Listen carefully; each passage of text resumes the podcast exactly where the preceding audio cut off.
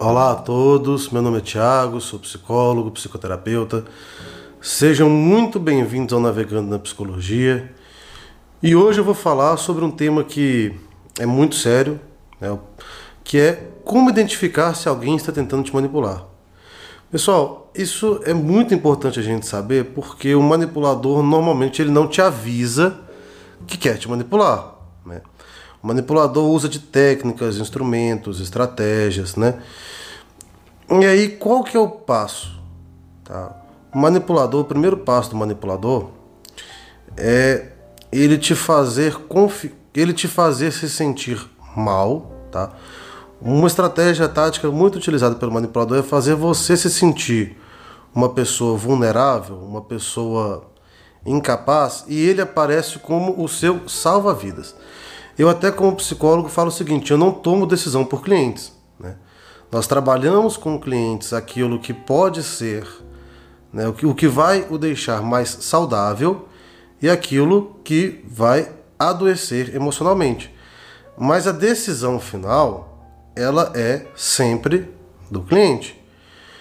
E o manipulador, muitas, na maioria das vezes, ele quer decidir algo por você. Ele quer te controlar. E aí as técnicas utilizadas podem ser variáveis. Ele pode começar de uma forma doce, e a partir do momento que você não aceita, ele vai mudar a docilidade para uma forma mais agressiva. Mas o manipulador normalmente ele não respeita a sua própria vontade e ele te coloca numa posição de dependência, né? E aí tanto que vem a expressão codependência. Né? Quando nós criamos essa dependência emocional em relação a uma pessoa, ao ponto de achar que esta pessoa ela tem sempre a solução para as nossas vidas.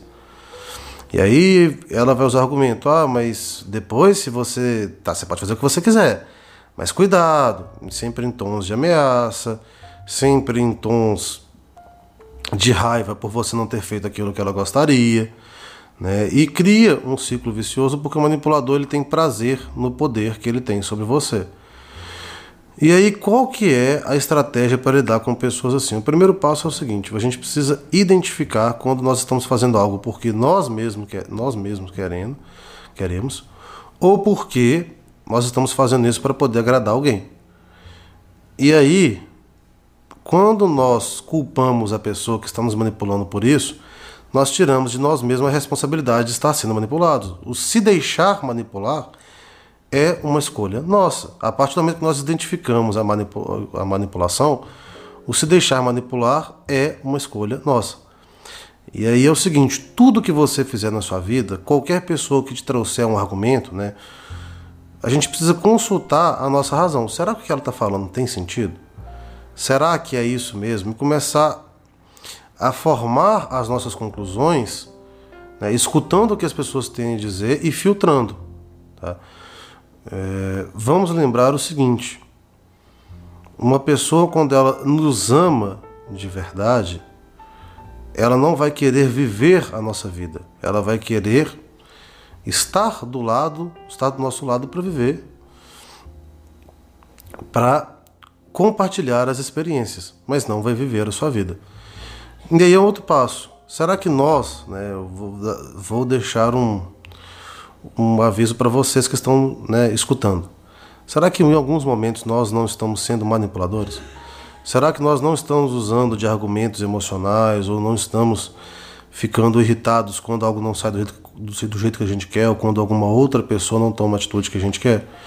Porque muito se fala em como se defender dos manipuladores né, e nos colocar na posição de vítima. Será que eu estou sendo manipulado? Mas a pergunta também pode ser: será que eu estou manipulando alguém? Então é isso, pessoal. Na verdade, a gente precisa entender que usar de, de estratégias, né, de, de convencer alguém pela emoção ou de querer né, que alguém defina a nossa vida por nós ou, que, ou se deixar definir a nossa vida pelas atitudes de alguém vai automaticamente nos levar para o caminho mais, mais perigoso, né, que é o de ser manipulado. Pessoal, muito obrigado por terem escutado esse post. Vamos navegando na psicologia e quero ouvir de vocês sugestões de próximos temas. Valeu, abraço a todos.